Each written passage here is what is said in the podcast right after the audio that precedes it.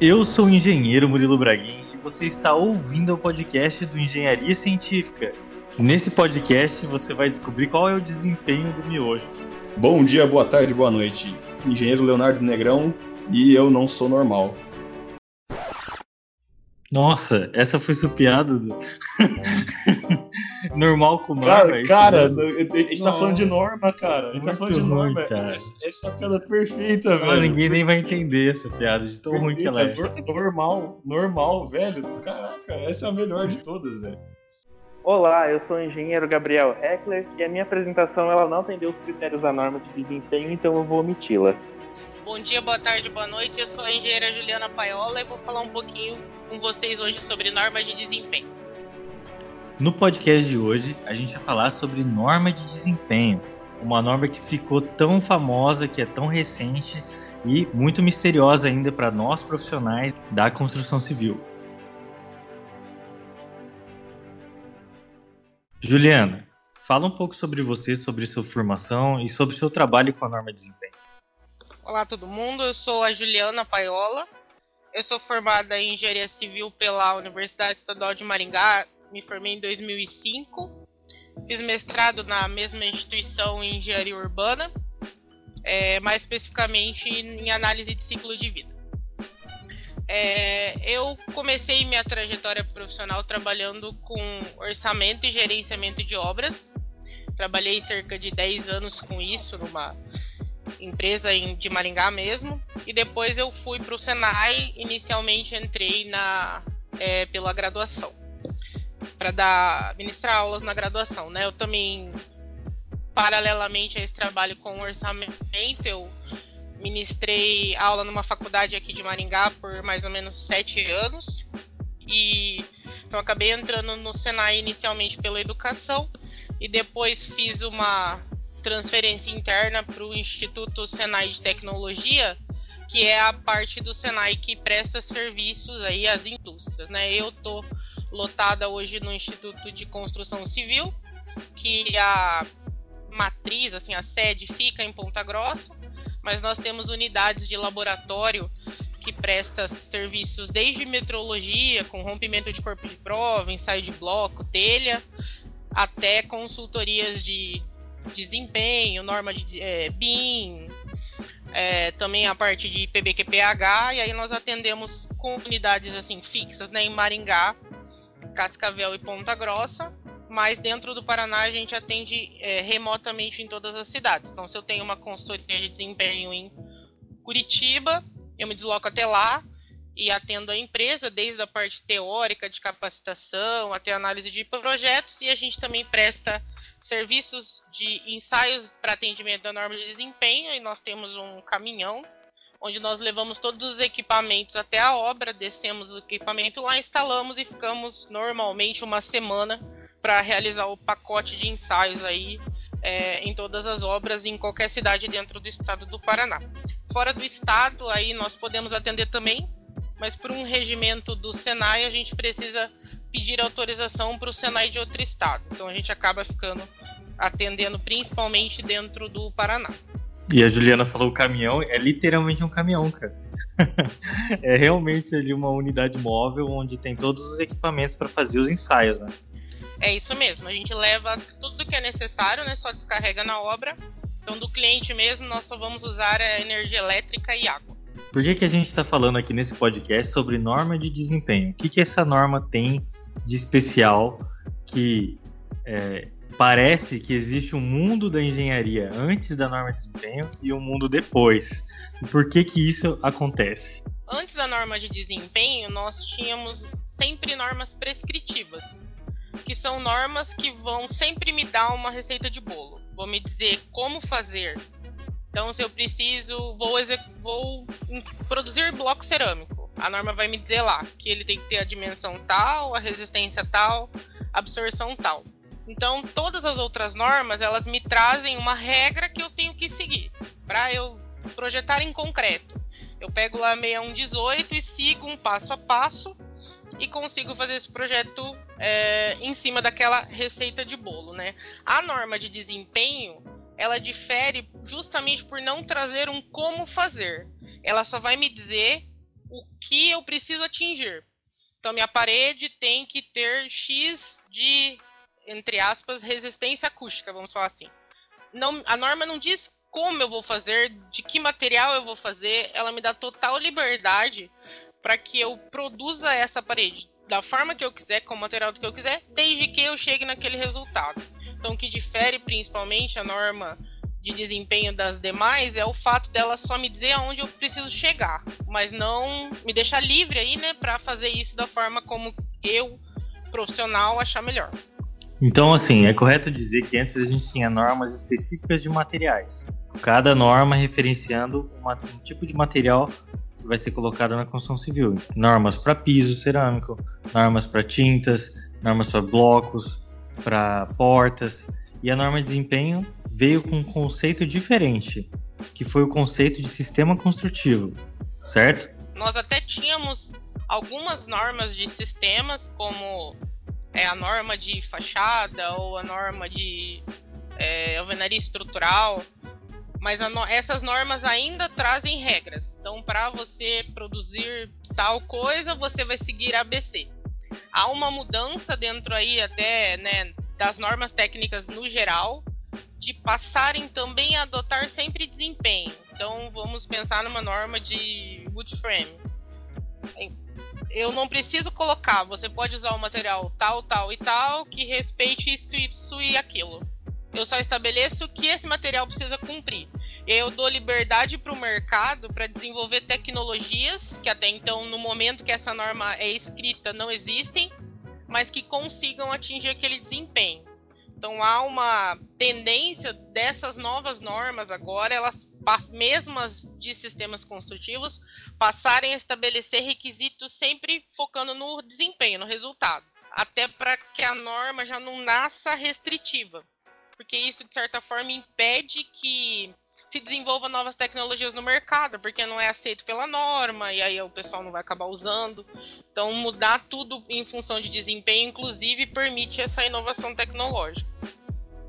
Porque o que é o desempenho, né? O desempenho ele é o parâmetro mínimo, é o mínimo aceitável do que? De conforto, de segurança. Quando a gente fala em desempenho, eu gosto sempre de fixar que é comportamento em uso. Então me interessa como aquela edificação vai se comportar em uso. A forma como ela foi construída ou de qual material não importa. Todos vão ter que apresentar esse mesmo é, comportamento em uso, né? A, a norma ela vai estar tá dividida ali em, em seis partes. Tem a primeira parte que é os requisitos gerais, que vai aplicar as definições e, e parâmetros que se aplica a toda a obra, independente da, da parte, né? Aí depois ela no, na parte 2 é sistemas estruturais. Então tudo que tiver relacionado à parte de fazer a edificação parar em pé tá dentro dessa parte 2. Então a parte de alvenaria estrutural, é, pilar, viga, todos os requisitos de estruturas. A parte 3 é sistemas de piso.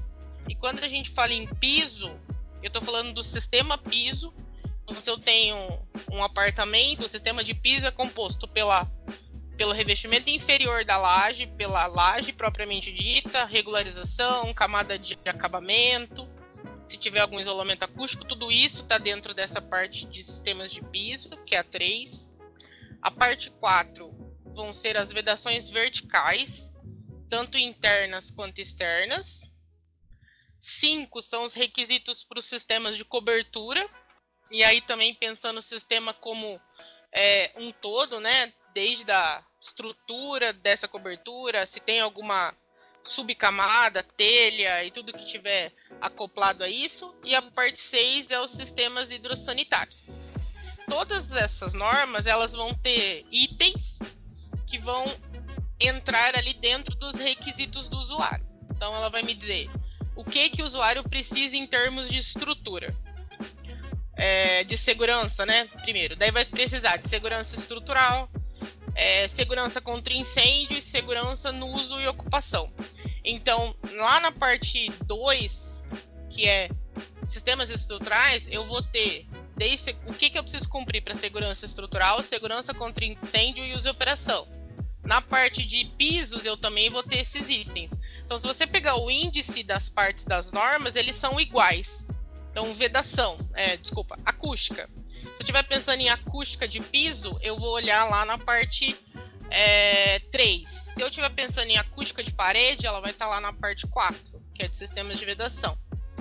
É, a norma também estabelece requisitos de habitabilidade, que seria as condições de realmente o usuário estar habitando aquela edificação, que vai abordar então estanqueidade e todas as relações com a água, infiltração, permeabilidade, desempenho térmico, acústico e lumínico. Ela vai falar tanto de luz natural quanto luz artificial, em termos de desempenho térmico, ela só fala de condicionamento natural. A norma de desempenho não entra em ar-condicionado ou outros sistemas mecânicos. É, saúde, higiene e qualidade do ar. Então, ela vai falar desde necessidades como regiões mais frias, como Curitiba, você está prevendo ventilação e pintura que seja resistente a mofo, bolor. Funcionalidade e acessibilidade. Então, desde dispositivos de manopla, é, como aquelas fechaduras antigas, que era uma bolinha, e aí com o tempo ela ficava lisa, e se você chega com a mão molhada, você tem dificuldade em abrir a porta. Então a norma vai dizer sobre isso. Algumas manoplas elas têm dificuldade, é, dificulta ali a, a acessibilidade conforto tátil e, antropodinâmico, então que as superfícies não sejam ásperas demais ou lisas demais que comprometam aí o usuário. Ela fala também da parte de sustentabilidade, e aí ela vai tratar sobre durabilidade, também é um ponto importante aí da norma de desempenho, manutenibilidade, que é fazer o projeto, especificar os materiais pensando na manutenção, e impacto ambiental. Esses três tópicos que são os requisitos de sustentabilidade, para mim eles são o, a maior, entre aspas, né, novidade da norma, que é justamente aquilo que a gente acaba falando muito, né, é, em sustentabilidade, durabilidade, mas a gente não consegue emplacar isso no mercado, porque na hora ali de vender o que interessa muitas vezes é preço. Então a norma vai trazer conceitos aí, né? Essa questão de, de o que é durável, né? Não, não tem como você falar em sustentabilidade se você não pensar em algo durável. Ela vai discutir, por exemplo, formas de manutenção. Não adianta nada eu colocar um piso, é, um revestimento de piscina, por exemplo, que tenha uma durabilidade ou uma garantia do fabricante de 20 anos, se a minha impermeabilização que está embaixo dele é 5 anos. Então não faz sentido isso. A norma nos coloca essa responsabilidade de pensar a obra como manutenção, não só o projeto ali e a execução e tal. Eu preciso olhar, será que aquilo que eu estou fazendo permite uma manutenção, né? Fachadas negativas. Será que esse empreendimento tem é, realmente vai fazer essa manutenção, essa limpeza de fachada que vai acabar ficando muito mais cara por você ter uma fachada negativa? Então esses são os principais requisitos aí do, do usuário e as exigências que ela traz, e aí todos os itens da norma vão tratar cada um desses pontos. Tá ficando foda de trabalhar nessa obra, tá? Qual é o perfil dos clientes que utilizam os ensaios do, do Instituto para a norma de desempenho hoje? A norma de desempenho ela entrou em vigor em 19 de julho de 2013. Então, tudo que foi protocolado dessa data para frente, que seja residencial e novo, né, não seja retrofit, ele obrigatoriamente tem que atender a norma. E aí ficou meio que no limbo essa norma, né? Todo mundo conversou, leu, mas na prática a gente não percebeu muita movimentação. Mas o PBQPH, que é o Programa Brasileiro de Qualidade e Produtividade no Habitat, a normativa dele, que é o SIAC, em 2017, ele determinou agora tem que cumprir desempenho para atender PBQPH. Aí sim eu percebi assim uma movimentação de grande porte. Então o que eu percebi como motor aí para realmente fazer a norma de desempenho começar a ser implantada de fato foi essa obrigatoriedade do PBQPH. Então, os meus clientes, majoritariamente, são construtoras que estão buscando o atendimento do PBQPH. Quanto ao tipo de empreendimento, seriam empreendimentos de alto padrão, médio padrão, é mais focada em edifícios verticais ou condomínios horizontais? Qual é esse perfil do empreendimento mesmo? Atendemos todos os perfis. Eu já fiz ensaio em empreendimento que era uma casa de 60 metros quadrados isolada para um, construtor bem pequeno. E também já atendi é, apartamentos de alto padrão, que eram todos duplex e tal. Mas principalmente, assim, em termos de volume, a maioria é construtora que atende normalmente Minha Casa Minha Vida ali, faixa um e meio, e normalmente edificação vertical. Aqueles blocos de quatro pavimentos, é esse é o, a maior, o maior volume que eu atendo. Mas a gente também atende é, apartamentos de alto padrão e até casas assim, geminadas, isoladas em bairros. Porque se a norma se aplica a toda edificação habitacional, independente da quantidade ou do tamanho ou do padrão de acabamento. Quando a gente fala, por exemplo, até nas casas geminadas, nas outras faixas da Minha Casa Minha Vida, onde não envolve grandes empresas construtoras, ainda infelizmente a gente não percebe o, o pessoal aplicando a, a norma de desempenho desde quando veio a norma, infelizmente para esse público não, não mudou a, a maneira de construir, os materiais são os mesmos, as obras são as mesmas, né? Ainda não tem, não tem essa cultura, não é verdade? E quanto, quanto aos profissionais, o que você percebe tendo contato aí com o Senai, em, em contato com instituições, com universidades, como que você vê a capacitação do, dos profissionais de engenharia e arquitetura para aplicar? Eles estão conscientes disso ou ainda o pessoal não tem a mínima ideia do que seria a norma? É, a norma de desempenho não trouxe nada de muito novo. É, se você executa ali dentro do, dos parâmetros mais comuns ali, normativos, você tende a atender os requisitos aí sem muitas dificuldades. Há alguns cuidados de detalhes de execução, mas nada, nada assim revolucionário. E em termos de graduação, é, eu não acompanho mais tão de perto. Eu acho que eu tô assim da aula assim na graduação há mais ou menos uns quatro anos, eu acho. Mas é, ministro aula em pós-graduação. O que eu percebo que algumas instituições já estão passando por uma reformulação de grade é, para realmente aproximar mais a norma de desempenho da formação na graduação, mas ainda percebo isso de uma forma mais em transição, sabe? Não, não vejo muitas universidades, eu não estou mais muito próxima, né? Mas o que eu acompanho pela pós, algumas universidades já estão migrando para ter disciplinas específicas de norma de desempenho ou colocar esse conteúdo, né? De uma forma indireta em outras disciplinas, mas vejo isso ainda começando, sabe? Não, não vejo de fato implantado. Posso estar com uma visão equivocada, porque eu não estou mais dentro né, do meio acadêmico, né, como professora, mas olhando externo, assim, eu percebo, ou para alguém recém-formado que a gente acaba atendendo, né, que esse conceito ainda está começando. Já tem faculdades um pouco mais avançadas, mas algumas ainda estão avaliando essa implantação. Tá ficando foda de trabalhar nessa obra, tá? Há um tempo atrás, quando estava na graduação, o Léo até pode confirmar isso aí, porque ele estudou comigo, infelizmente a gente estudou junto.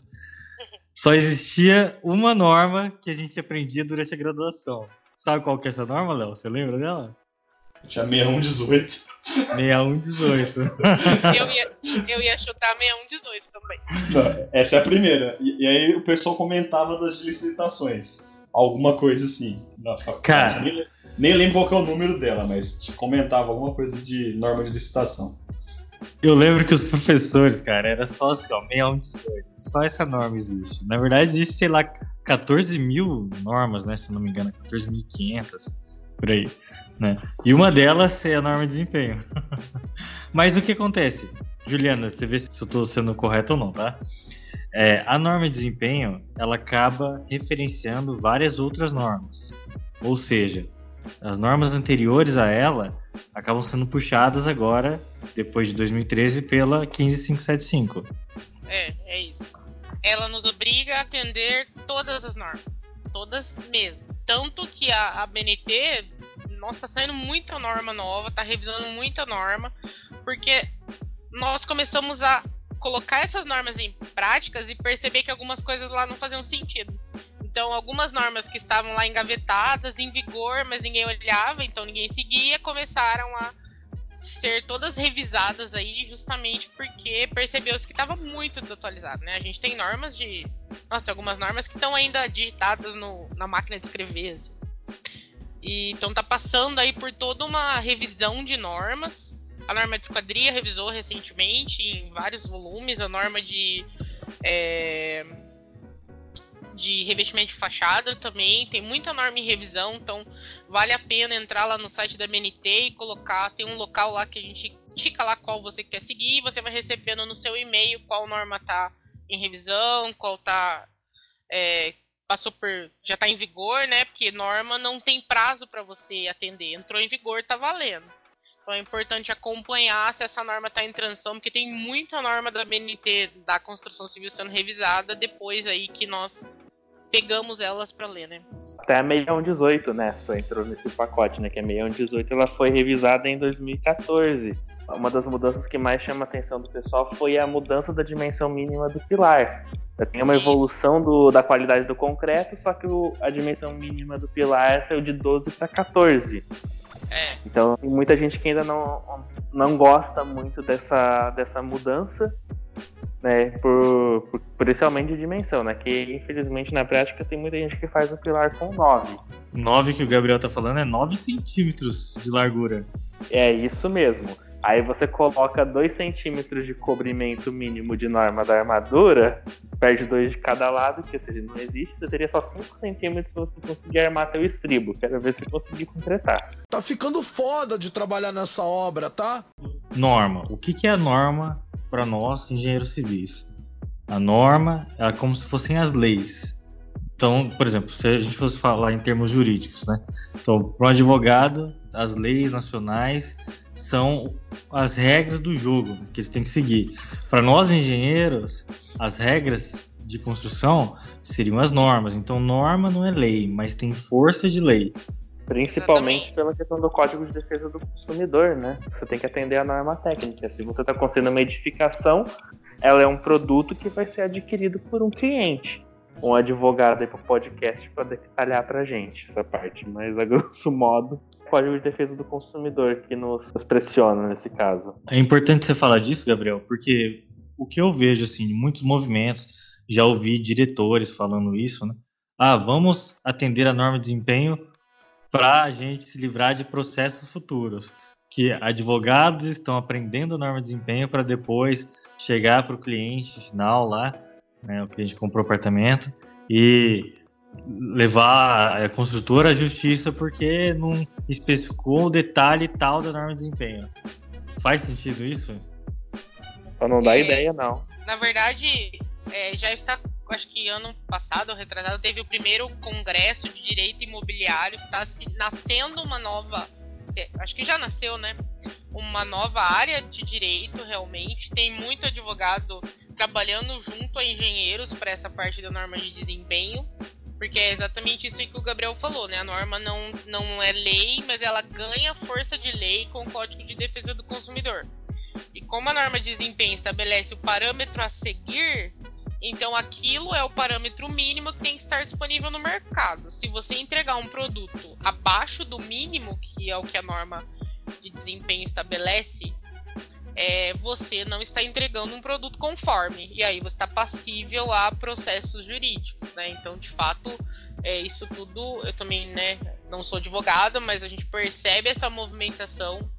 Já há clientes, principalmente na parte de acústica, é, clientes às vezes entram em contato porque querem avaliar o apartamento, reclamações, né? A gente atende pela construtora, mas já é produto de uma reclamação que ela recebeu, que o cliente está questionando, principalmente essa parte da acústica. E de fato, é, o que foi comentado pela 6118, ela foi revisada justamente para a norma de desempenho estabelece lá que a vida útil de projeto mínima para a estrutura é 50 anos né, a gente também tem ali dentro da norma de desempenho o mínimo, intermediário e superior. O mínimo você tem que atender independente de você declarar ou não que está atendendo. Então, para que a estrutura de concreto chegue a essa vida útil, foi revisado a exceção mínima do pilar, né, para 14 centímetros, foi revisado o cobrimento, né, até a porosidade ali, a, a densidade e a resistência mínima, o FCK mínimo da, de determinados elementos também foi revisado, porque se você aumenta o FCK, você diminui essa porosidade e automaticamente você protege melhor a armadura, né? E consegue chegar lá na vida útil mínima de 50 anos. Então todas essas normas elas estão se movimentando para juntas conseguir atender desempenho e de fato é, muita coragem ignorar desempenho hoje, né? A gente vai fazer um produto, uma execução, um projeto e vai estar tá assinando ali uma RT ou uma RRT, no caso dos arquitetos e arquitetas, e todo mundo vai estar tá vinculado a essa norma. Então não adianta fingir que ela não está aqui, porque judicialmente a gente está amarrado ao cumprimento dela. Foi interessante você ter tocado nesse assunto, porque quem é que especifica o desempenho da norma, sabe? Quem que vai lá e fala assim, olha, uma composição de parede. Você vai fazer uma parede de 15 centímetros de bloco ou 14 centímetros de bloco com uma espessura de argamassa de tanto de um lado, tanto do outro, com uma pintura tal de um lado, um revestimento tal do outro, e esse conjunto vai te dar um desempenho acústico tal, né? Quem que faz especificação? É o arquiteto, é o fornecedor de material que fez os ensaios e conhece o desempenho dos seus produtos, que conhece o desempenho dos produtos não separados, mas juntos num sistema construtivo. Quem que especifica? Isso é um assunto bem delicado, né? Quem especifica projeto é o projetista. Então é o responsável ali de cada disciplina, né? Se eu estou fazendo um projeto hidráulico, e, e especifiquei o produto XYZ é porque eu já conheço aquele produto e conheço como ele vai se comportar ali, sua durabilidade e, e seu desempenho. Aí cabe a esse projetista correr atrás dos fornecedores e os fornecedores passarem os dados do seu produto. Então isso seria o processo ideal. Os fornecedores também têm dificuldade de passar o desempenho dos seus produtos. Por exemplo, qual é, entre aspas, o desempenho ali é, acústico ou térmico de um bloco cerâmico de 9 aí, o Gabriel estava falando, né? Então, será que essa indústria cerâmica tem esse dado? Dificilmente vai ter. Tem uma ou outra que de fato já está bem adiantada e que consegue passar para esse projetista de arquitetura ou engenheiro, enfim, é, essa informação de laboratório para que ele use esse dado e consiga, seja por simulação, seja por construir um protótipo e realizar os ensaios, consiga validar esse sistema antes de levar isso para uma construtora. Mas aí esbarra também na, na, na, situação que é o projeto executivo, né? Que hoje, é, na maioria das vezes, a gente tem um projeto de prefeitura que é aprovado e é levado para obra. Nós não temos um projeto executivo. Né? Você não vê um projeto com ah, o bloco cerâmico tem tantos centímetros, o reboque externo é de tal traço e com tal espessura, o interno é de tal traço e tal espessura. Então você não verifica isso com muita. Tipo, não, não, não acontece muito, né? Na maioria das vezes só se percebe esse projeto executivo, com, é, desculpa, projeto de prefeitura ali, o projeto legal, com um ou outro detalhe, mas não é um projeto executivo. Então eu percebo que isso é um, é um limbo ainda dentro da norma de desempenho, que na prática construtora, o engenheiro de execução, normalmente ali pela vivência dele, ou a própria construtora já tem um sistema dela e usa, né? Mas não tá isso lá no projeto. Então fica a cargo da construtora. Mas na, na correto seria que se tivesse um projeto executivo e esse projeto tivesse detalhado, com esses sistemas todos validados, por simulação ou por ensaios de protótipo e só então ele fosse executado. O que eu percebo é a construtora tem o seu sistema construtivo que ela já usa convencionalmente, ela executa, eu realizo os ensaios e ela passa a conhecer o desempenho daquele sistema.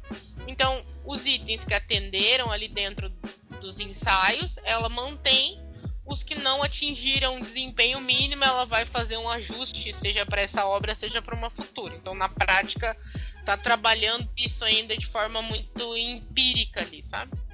Tá ficando foda de trabalhar nessa obra, tá?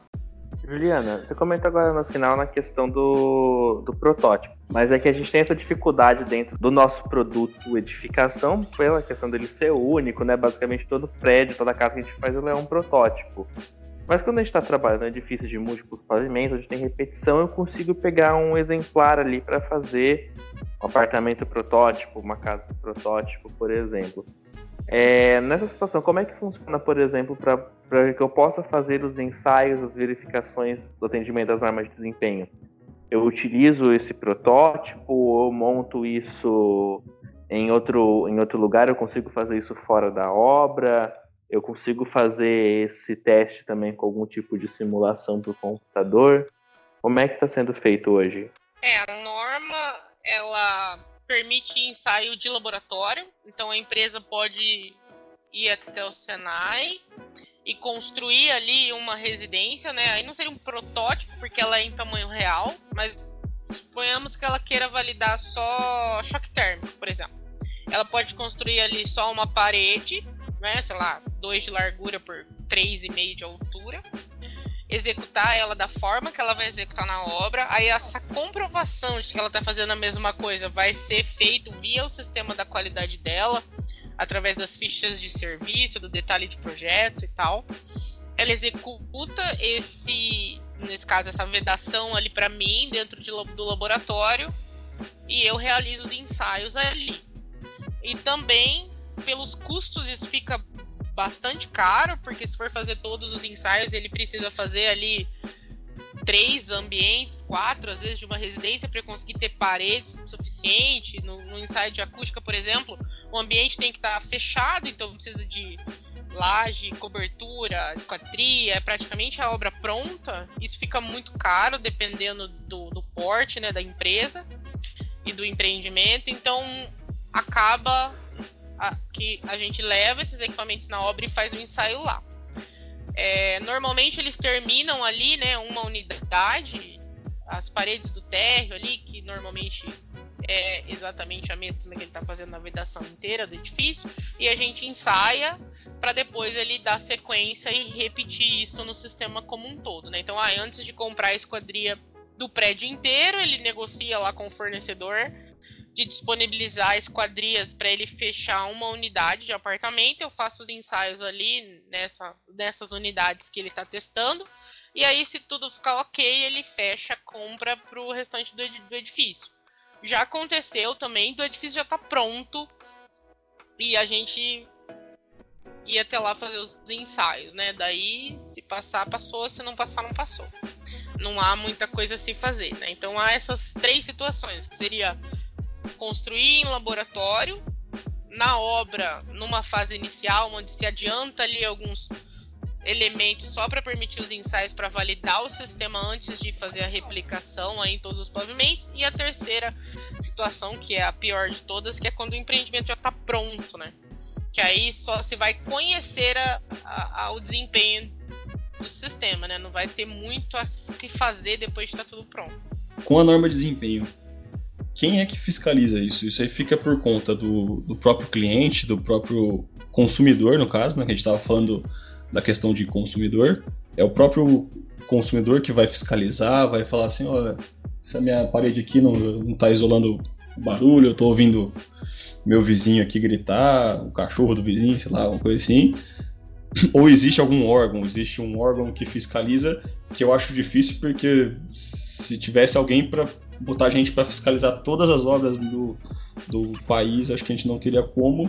E projeto, às vezes, por ser papel, papel aceita qualquer coisa, né? No executar pode ser diferente. Como que é essa fiscalização? Pelo cliente mesmo, pelo consumidor, né? Se ele tem alguma reclamação, aí é feito algum ensaio, seja ele contratando direto, seja entrando no, com processo judicial, né? E aí vai se averiguar houve lá uma reclamação e isso virou um processo judicial. Aí, na hora que o perito vai avaliar se aquilo está executado ou não, ele vai atrás de norma técnica. Aí ele vai verificar basicamente isso, atendeu ou não atendeu a norma técnica. né, foi executado com uma norma técnica ou não foi executado.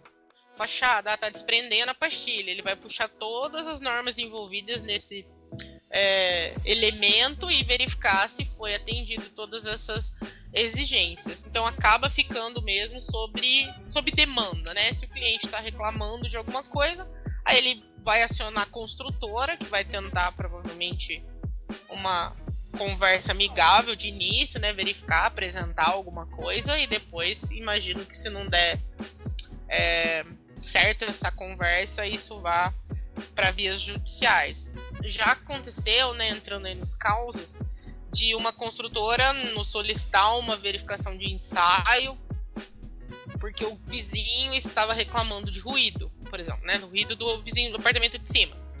E aí, quando foi feito esses ensaios, se constatou que a construtora já atendia a nível superior de ruído. Ou seja, o casal de cima era bem feliz, né? é, não sei exatamente qual era o barulho, né? Mas o que pode acontecer? Se você vai lá num, num apartamento decorado, né? Vai conversar com, com o pessoal lá que tá fazendo a venda, às vezes ele fala ali, até por não conhecer, talvez tecnicamente, né? Já aconteceu comigo, assim, que eu adoro ir nessas centrais de decorados e a paisana, né? Fingindo que eu não sou da área e tal. E do vendedor falou assim: Olha, essas janelas são acústicas, tá vendo? Deixa eu fechar aqui pra você. Daí ele fecha. Olha, tá vendo? Você não tá ouvindo nada. E com aquele ruído que tava lá fora, de fato, a hora que ele fechou, eu não tava ouvindo nada. Mas isso não significa que eu não vou ouvir nada nunca. Então, pode acontecer que o cliente também tá achando, né? Que daí ele vai comprar e alguém diz pra ele: olha, isso aqui tem piso acústico. E na cabeça dele, né, por ser leigo, ninguém explicou, ele não tem culpa disso também. É, ele entende que um piso acústico ele nunca mais vai escutar nada. E na verdade, se o vizinho lá de cima jogar uma lata, derrubar lá, enfim, uma lata de leite no chão, ele vai ouvir, mesmo com desempenho superior. A mesma coisa para janela. Então, se você tá com a sua janela fechada, mesmo que atenda nível superior, e passar ali uma ambulância ou aquelas motos, sabe, de pessoas que não têm família, passa três horas da manhã aquela moto super barulhenta, você vai escutar. Então, não é pelo sistema ser, né, acústico que ele é um isolado, tipo, como se você estivesse num estúdio de música. Não é isso, né? E às vezes há também esse não entendimento do cliente. Então, nesse caso, ele estava reclamando porque ele ouvia e foi vendido para ele que é, tinha isolamento acústico. Então, é importante até que as construtoras treinem o pessoal de vendas para explicar isso. Olha, existem níveis e a gente não vai isolar todo o ruído do mundo, não é isso? A gente vai, entre aspas, abafar uma diferença.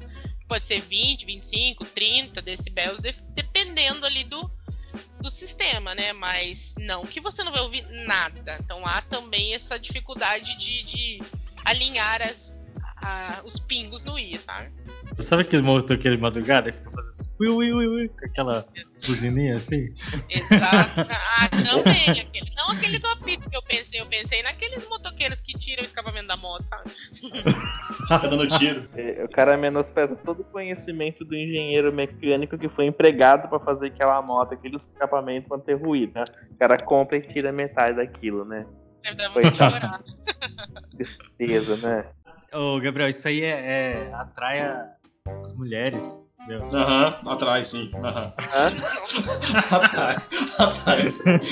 Isso aí é, é o imã, é o, é o barulho do acasalamento. É tipo uma dança do acasalamento. Né? Passa assim, fazendo. acelerando. E acelerar no máximo, então, cara. Isso aí é, é, é na certa, é melhor que Tinder, isso aí, se acelerar a moto no máximo. Acelerar empinou, então casou. É. Passar no grau. Mas, aí, né? Se o cara empinou e ainda tá com aquela mochilinha do iFood nas costas, cara, certeza que, que vai dar match. É, é tipo o ninho com escada, né? É o ninho com escada e motinha empinando com a mochila do iFood, né? As duas coisas assim, top no mundo, né? Vai que essa do ninho com escada seria mais potente que Ferrari, né? Isso aí é outro, outro nível, né? Outro nível de potência, cara. Então, é, Isso aí não tem engenheiro mecânico que explique a velocidade do mundo com a escada em cima. Ai, ai. A questão da venda ali é difícil de você conseguir alinhar isso com, com a tua equipe de, de corretores. Você pode levar o cara pra ir na obra, você pode explicar tudo. Ô, Gabriel, você tá falando que corretor é burro? É isso que você tá falando? Corretor é tudo burro? Ah, não, eu tô falando que eles vendem. Olha só, ó. Olha a Maria do Bairro querendo fazer, criar intriga, velho. Olha só, gente do céu, ó. Por causa do intriga. Não, não, é isso, corretores. Ô, louco, meu. Ô, louco. Amamos todos vocês, corretores, vocês são muito importantes pra gente, tá? Obrigado. Mas é que tem corretor ali que, que promete até vista pro mar em Londrina, dependendo do caso, né? Então o cara promete tudo pra vender. Se for pra vender um, um apartamento ali totalmente anti-ruído, né? Anti-animação dos vizinhos, assim, gigante, né? Que o apartamento vai ficar sempre em 18 graus, sem ar-condicionado, o cara vai vender, hein? Se já tem coqueiro plantado, já é 50% praia. tipo isso. Né, Mas assim, brincadeiras à parte, a questão do de alinhar também com a venda aí é, é mais difícil com os corretores. Não, não por todos, né? Mas tem algumas pecinhas aí no mercado que, que são tanto complicadas, né? Vai ser coitado do cliente, no caso. Tá ficando foda de trabalhar nessa obra, tá? É importante na hora, então, né? Chegou lá na venda para de fato efetivar ali, na hora de assinar contrato, né? Vale a pena ter alguém mais técnico para validar ali, olha, né? Você tá ciente, né? Que não é assim zero ruído, né? Isso, isso dificilmente vai acontecer em cidades do porte de Londrina, Maringá. Só que barulho tem em qualquer lugar, né? E essa questão da, de acompanhar na, na própria vistoria de recebimento pode ser um- uma chance aí que, que nós engenheiros fazer a, a vistoria de entrega não somente para a pessoa conhecer como ficou o apartamento, mas fazer uma vistoria técnica naquele momento e às vezes não receber o apartamento. Pode ser um, um nicho a ser explorado. você tocou nessa parte de vistoria de entrega, né? Me lembrou aqui de uma parte muito importante da norma de desempenho, que muita gente acha que a norma de desempenho virou né, um monstro sobre os profissionais. né? Olha, como se ela fosse algo terrível. Mas a norma de desempenho traz responsabilidades para todo mundo, inclusive para o usuário. A construtora deve entregar para ele o manual do proprietário, onde, para atender aquela vida útil de projeto de 50 anos da estrutura, o usuário é obrigado a seguir um processo de manutenção.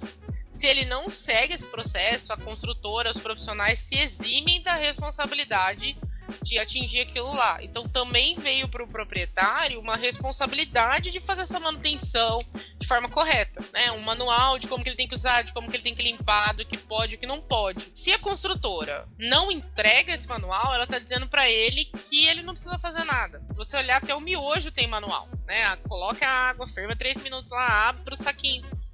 Se você olhar até o tempero ali tem, o miojo tem manual. Miojo tem manual, mas muita gente come miojo com feijão, com miojo com banana. Eu já vi isso aí, cara. Isso aí Ai, tá muito Deus, errado. Tá vendo? Mas aí, per- perde a garantia, né? perde a garantia. Pô, isso é bom. Isso é Verdade. Fala, Os, efe- os efeitos adversos são por conta e risco. É, o efeito é por conta Exatamente. risco As informações né? da receita não vão estar no manual, não. Eu faço um miojo diferente. Vai ficar mais cremoso, ele fica quase sem água na panela. Ó, receitas de miojo, né? Passou, todo mundo que passa pela universidade pode estar morando com os pais pra fora, vai saber uma receita de miojo, não é verdade? É, é o kit de sobrevivência universitária miojo e café. Minha namorada, ela abre o saquinho do a embalagem do miojo, despeja o, o- aquele sachêzinho que, tá ligado, que vem junto, dentro, e come, velho, cru com, com o pó, cara. Meu Deus do céu. a- a- Ela ela vai ter pedra no rim, tipo, pro resto da vida, sabe? Tá diminuindo a vida útil. tá diminuindo a vida útil dela mesma, né? Aquele, aquele negócio é, é- é tipo, é sal com muito sal, sabe? Aí ela come aquele negócio sem, a- sem a água, a água que ajuda um pouco, vai, que dá amenizada. Aí você come sem água, puta, é. é pô, comer sal, velho. Meu Deus, Sal não com muito consigo- sal e muito Não corante. consigo nem imaginar. Você vai ficar viúvo, viúvo, viúvo cedo, Murilo. Se prepara, tá? É, Qual que era o assunto mesmo? É uma tal de uma norma aí que eu não lembro mais o É nome. verdade. Só mais um comentário. só mais um- Ah, Porque eu-. Porque o miojo, o miojo hoje em dia, ele é um material construtivo. Você, quantos memes não tem de pessoa reformando Nossa. pia com miojo? Ela faz até, até, até grade, tá ligado? De guarda-corpo. Os caras reformam aquilo lá com miojo, cara. Fazem uma massa de miojo com super bonder e depois lixa e pinta por cima. E fica bonito, Essa é fica uma bom pra caramba. Essa é uma, per- é uma pergunta para fazer para Juliana. É, reparos com miojo atende a norma de desempenho? Tá ficando foda de trabalhar nessa obra, tá? Juliana, da questão também, se comentou, vale destacar que na edificação não vem só nem o manual do proprietário. Quando a gente está com condomínio, ainda vem o manual do, do condomínio, né? Que não adianta só o usuário ele manter, seguir todas as manutenções da parte interna do seu apartamento, sua casa. A parte externa não está sob responsabilidade dele, isso também não é atendido. Tem esse problema que o- os condomínios eles são geridos por por leigos, não, você não tem um, um suporte ou uma assessoria de engenharia, você vai ter no máximo assessoria do Zé. Com todo respeito, claro, mas assim, é aquela tradição, né, de ter aquela equipe de pedreiro, de encanador, o próprio faz tudo, ou o próprio porteiro é quem dá a manutenção do prédio. Aí fica complicado para o condomínio conseguir atender a, a norma, né? Ele, e, os, pessoas, os, os síndicos, os próprios condôminos têm que começar a exigir uma mão de obra mais qualificada, até um acompanhamento técnico de, de um engenheiro para estar auxiliando nessas manutenções, para conseguir garantir a vida útil do empreendimento, né? Exatamente. Há, há um manual, né, que é de uso e operação das unidades privativas, que é a responsabilidade do proprietário e, na verdade, a responsabilidade de quem usa. Então, se eu comprei um apartamento e vou lo- colocar ele para locação, o meu inquilino deve seguir aquele manual. Então, é responsabilidade aí da imobiliária ou quem estiver intermediando isso, passar para esse inquilino que ele deve seguir essa manutenção. Então é um manual realmente de quem usa, seja a- o pessoal da limpeza tem que ter acesso a essas informações. E também existe né, o manual das áreas comuns, que aí fica com o síndico. Condomínio também recebe o manual das áreas privativas. Hoje a responsabilidade civil aí sobre os síndicos é monstruosa tem que pensar bem aí para assumir realmente essa função de, de síndico de condomínio. Então você não pode mais alegar, eu não sabia, né? Nós não podemos alegar que desconhecemos a lei, porque senão todo empreendimento pode perder a garantia porque o síndico ali acabou não seguindo as recomendações. Nesses manuais, além de como deve ser feita essa manutenção, né? Também é responsabilidade do síndico o manual ele vai trazer ali diretrizes é, mais genéricas dessa manutenção. É responsabilidade do síndico receber esse manual, tirar as dúvidas que ele tiver com essa construtora. E desse manual tem que nascer um programa de manutenção que vai acompanhar a obra por toda a sua vida útil, né? E neste manual a consultora vai dizer lá manutenções que de fato podem ser feitas pelo seu Zé, que seria ali o, o faz tudo do condomínio, que seria, por exemplo, verificar todo ano como que está o rejunte dos pisos. Isso é uma função que pode ser atribuída à zeladoria ali. Mas alguns outros tipos de manutenção, a empresa vai dizer que precisa ser feito por uma empresa especializada, em alguns casos, por empresa especializada com responsável técnico. Até para evitar também que depois a, a, a, o condomínio lá finja que fez manutenção. Não, tem que ter manual, tem que ter empresa, por empresa especializada. Então, determinados é, itens de manutenção não podem ser feitos mais pelo porteiro. Então, a hora que o síndico ele deixa de cumprir isso, ele assume a responsabilidade de colocar em risco a garantia de um prédio inteiro. E depois ele vira, né, um problema judicial para ele enquanto pessoa física. Eu já percebo em alguns empreendimentos a figura do síndico profissional, né? Tem alguns engenheiros. Eu, eu não conheci ainda nenhum arquiteto, mas engenheiros eu já conheci alguns empreendimentos. Eu também a gente também trabalha com a elaboração do manual do proprietário, então já aconteceu de, de, de produzir esse manual e tirar dúvida dos usuários, né, do síndico, então já tem essa figura do síndico profissional, que é um engenheiro, que muitas vezes é síndico mais de um prédio, o síndico não precisa morar né, no prédio, e justamente porque a função do síndico está ficando cada vez mais técnica. Não é obrigação do síndico resolver as nossas brigas com os vizinhos, né? A obrigação do síndico é fazer cumprir ali o manual e cumprir as regras do condomínio, e só.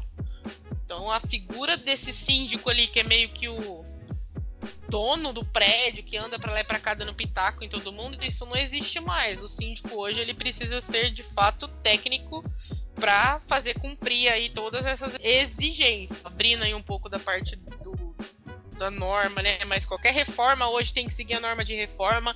Então o síndico tem que receber essa documentação do, do morador que está fazendo essa reforma e ele vai liberar ou não essa, essa reforma. Então conhecimento técnico ele tem. É porque o morador está te entregando uma RT que ele está fazendo algo correto, né? Então o síndico que libera aquela obra. Então é uma responsabilidade muito grande. Eu não conhecia ainda o síndico engenheiro.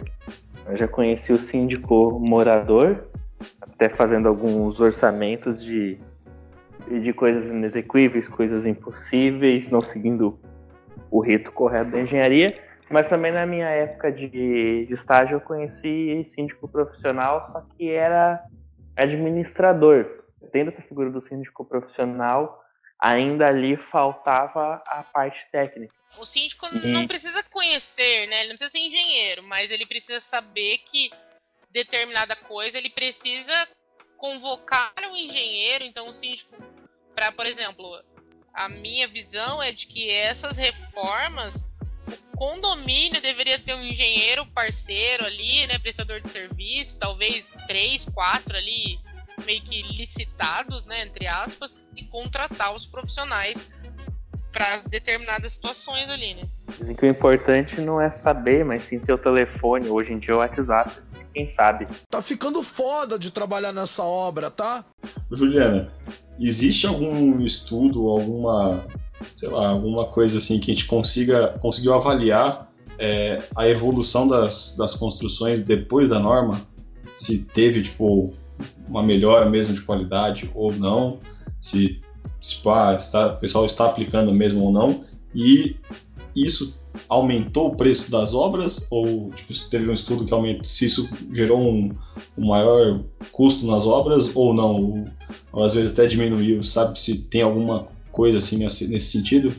Olha, eu já li alguma coisa em artigos científicos que a estimativa de aumento de custo foi menor do que o previsto, do que o que estava como esperado aí, né, para atendimento da norma. Eu não lembro agora de cabeça o estudo. É, há algumas, alguns comparativos isolados, assim, eu não vi nenhum, nenhum material que avalie a norma de desempenho como um todo, mas há estudos em acústica ou em térmica, né, ou em durabilidade, isoladamente fazendo esse comparativo, né. Já há também uma, um surgimento de novos produtos, eu acho que estava vendo que o acho que foi o prêmio Cebic de 2017, se não me engano, o segundo colocado na parte de desenvolvimento de produtos foi uma empresa de blocos estruturais de concreto que desenvolveu um bloco com um material que melhorava o desempenho acústico do bloco. Então, você executar essa parede de geminação ali do apartamento com um bloco estrutural de concreto exatamente como o outro, com a mesma forma. Ele tinha uma coloração ali, eles colocaram corante para que a massa ficasse mais vermelha, para que na obra o, o pedreiro não confunda né, e use o material errado. Então já está surgindo aí um, novos produtos visando esses atendimentos sem encarecer muito. Então você não precisa mudar o sistema construtivo, você só vai usar um bloco específico para aquela, aquela função, né? Ou um bloco que atenda ali, que tem um desempenho acústico melhor naquela parede específica, que é a de vedação ali, de, de geminação entre os apartamentos. Então já se percebe isso, né? Uma, o surgimento de novos produtos aí para atender e à medida que vai surgindo cada vez mais, esse valor vai descer também, vai ficar o de sempre, né? O que eu li mais ou menos é isso, que acrescentou um valor, mas foi menor do que o que era previsto. Mas há uma melhoria, então eu percebo isso até empiricamente, né? No começo, as reprovações em acústica, principalmente, elas eram, elas eram muito maiores. Hoje, isso já está reduzindo, porque a construtora já está percebendo, ó, isso daqui não vai funcionar, isso vai funcionar. Então, essa melhoria já é percebida, assim, até ali na, pelos ensaios, né? Cuidados em obra, é, focando acústica, porque até então a gente estava muito preocupado em a parte mais estrutural, né? Por exemplo, vou instalar uma porta na fachada ali de um, né, de um ou a porta do hall ali de um apartamento. A gente colocava lá aqueles seis pontos ali de argamassa expansiva e ficava um vão ali entre o marco ali, o batente, né, e a parede em si, a vedação. Aí o pessoal vinha, colocava a, aquele acabamento por cima ali, né, a guarnição, e vai fazer um ensaio de acústica, reprova. Mesmo, às vezes, uma porta de qualidade ali, né, com a questão do desempenho acústico melhor, reprova. Aí tira a guarnição e tem aqueles buracos ali que ficaram sem preenchimento da espuma. Então, essas portas de entrada dos apartamentos ou das residências, é necessário que se aplique espuma ali em todo o contorno, não precisa ser espuma estrutural, né? Pode usar a estrutural que é mais cara só naqueles pontos mesmo. E depois que ela secar ali, aplicar para fechar todo aquele vão, porque isso vai afetar o desempenho acústico. Então, é algo que na prática ninguém se preocupava, porque nunca foi uma coisa relevante. A parede de geminação, por exemplo, você tem duas unidades, quarto com quarto. Ela tem um, um índice ali, né, de atendimento mais alto, então pensar se vale a pena colocar muita caixinha de elétrica naquela parede. E se colocar caixinha de elétrica, nunca colocar elas exatamente na mesma posição, porque senão você acaba fazendo um buraco na parede. Então, por mais que você compre lá o bloco acústico, tome todo o cuidado ali de na parte de chapisco, reboco, enfim, para que ela fique bem fechadinha. Se você faz um rasgo ali para para passar essa parte elétrica, pronto, você matou sua parede. Então esses cuidados de execução já se percebe muito no campo. Se você põe a caixinha, tem que pôr ali porque é uma pela paginação do quarto e tal. É preciso colocar uma manta acústica atrás dessa caixinha porque ela você está derrubando ali a espessura da parede pela metade naquele ponto. Então esse tipo de cuidado de execução a gente já percebe bastante no campo é, principalmente por quem já está na segunda obra da norma de desempenho. A primeira, às vezes, a pessoa tá, vai ali ainda no, no, jeito de sempre, né? Mas as empresas que já estão na segunda, terceira obra, já dentro da norma de desempenho, aí elas já estão cuidando desses detalhes e, no, e né, acaba melhorando a obra como um todo. Tá ficando foda de trabalhar nessa obra, tá? Se a pessoa quiser saber mais sobre a norma de desempenho, o que ela tem que fazer? Você tem alguma indicação para fazer? Algum curso, alguma coisa assim? Algum material que ela possa ver? A CEBIC, né, a Câmara Brasileira da Indústria da Construção, até em parceria com o Senai Nacional, desenvolve vários manuais muito interessantes que, que atende aí os escopos de várias normas de uma forma mais didática. Então, lá no site da CEBIC tem o manual para atendimento da norma de desempenho, tem o manual para o manual de uso e operação, né, que é o manual do proprietário e do síndico, tem o manual da norma de reforma, e é só entrar lá no site e fazer o download. São livros, né, em PDF, então é um material que eu super recomendo e todo o escopo da norma está englobado nesse manual. Acho que é um material bem legal aí para quem quer começar. E, e, depois desse, a própria CEBIC desenvolveu outros volumes, né, que daí respondendo as principais dúvidas da norma de desempenho. Tem outro que tem uma matriz, que é uma planilha, para você entender o que, que é responsabilidade do incorporador, o que, que é responsabilidade da construtora ou do projetista ou da construtora que está executando, do usuário. Então tá bem esquematizado esses volumes lá engloba como um todo aí a norma. Então, ouvintes, eu vou deixar o link aqui na descrição para vocês irem lá e fazerem o, o, download dos livros aí, que é totalmente de graça e é um material muito bom. Então é isso, pessoal. Se vocês ouviram a gente até aqui, se vocês aprenderam alguma coisa, não deixe de seguir o Engenharia Científica nos agregadores de podcast, principalmente no Spotify, no Deezer e na iTunes Engenharia Científica também tem um site, engenhariacientifica.com.br. Se você quiser falar com a gente, os nossos links das nossas redes sociais vão estar aqui na descrição. Ou então mande um e-mail para podcast.engenhariacientifica.com.br para ter o seu e-mail lido num próximo programa. Então é isso, pessoal. Muito obrigado e até a próxima.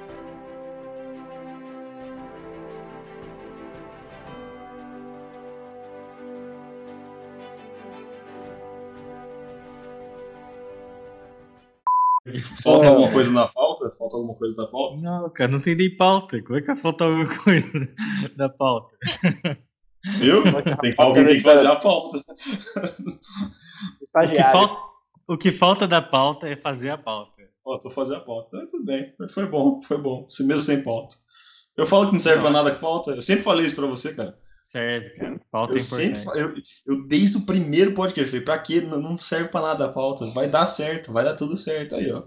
Deu Começou a DR. O que eu teria pra falar não pode aparecer na edição do podcast. É a parte do proibidão, né? Que é a parte da download de normas no meio pirata, assim, a pessoa esquece um pendrive com a norma em cima da mesa, aí o aluno copia, sabe? Então, né? É a parte meio, meio criminosa ali, né? Todo mundo essa parte proibida, né? Minha parte proibida é compartilhar normas e livros. Isso que eu falei é o que eu falo para os meus alunos. Se falar que, eu, que fui eu, eu nego. Quero ver provar. Então você fala, não, não fui eu. Vocês que pegaram no meu pendrive, não fui Roubaram. eu. Você é um Roubaram. Roubo. Advogados que estão ouvindo esse podcast. Gabriel hashtag... Dá uma sugestão aí para esse clima de final de ano. Um podcast num clima retrospectivo aí da graduação de vocês dois. Ah, Verdade. Ah, não, não, engraçado. Não vai dar certo. Vai. Tem que ser o podcast. Vai ter que ser podcast proibido esse aí. Podcast proibido só com, com lista. Quem mandar e-mail pro podcast engenhariacientifica.com.br vai receber o podcast proibido sobre graduação aqui do Léo. É, eu tenho uma, várias histórias. Como que o Bruno se formou? Como é Tem várias histórias para contar do Léo aqui. As histórias é terríveis. Tem todo mundo. Será que legalmente dá para cancelar o diploma retroativo, assim, dependendo do que a pessoa confessar? é... Vamos subir essa hashtag, podcast proibido. Vamos subir aí. Marca ali, ó, todo mundo, a gente marca lá no, no Instagram, perfil do Murilo, marca Engenharia Científica com o hashtag podcast proibido. Aí você vai receber esse aí no, no seu direct depois. Essa, saber como, é, como que o Murilo se formou. Como é que o Murilo se formou. E, e tem que compartilhar a, a chamada desse podcast também em todas as redes sociais, nos grupos com os amigos, para poder participar do podcast proibido. It ends here.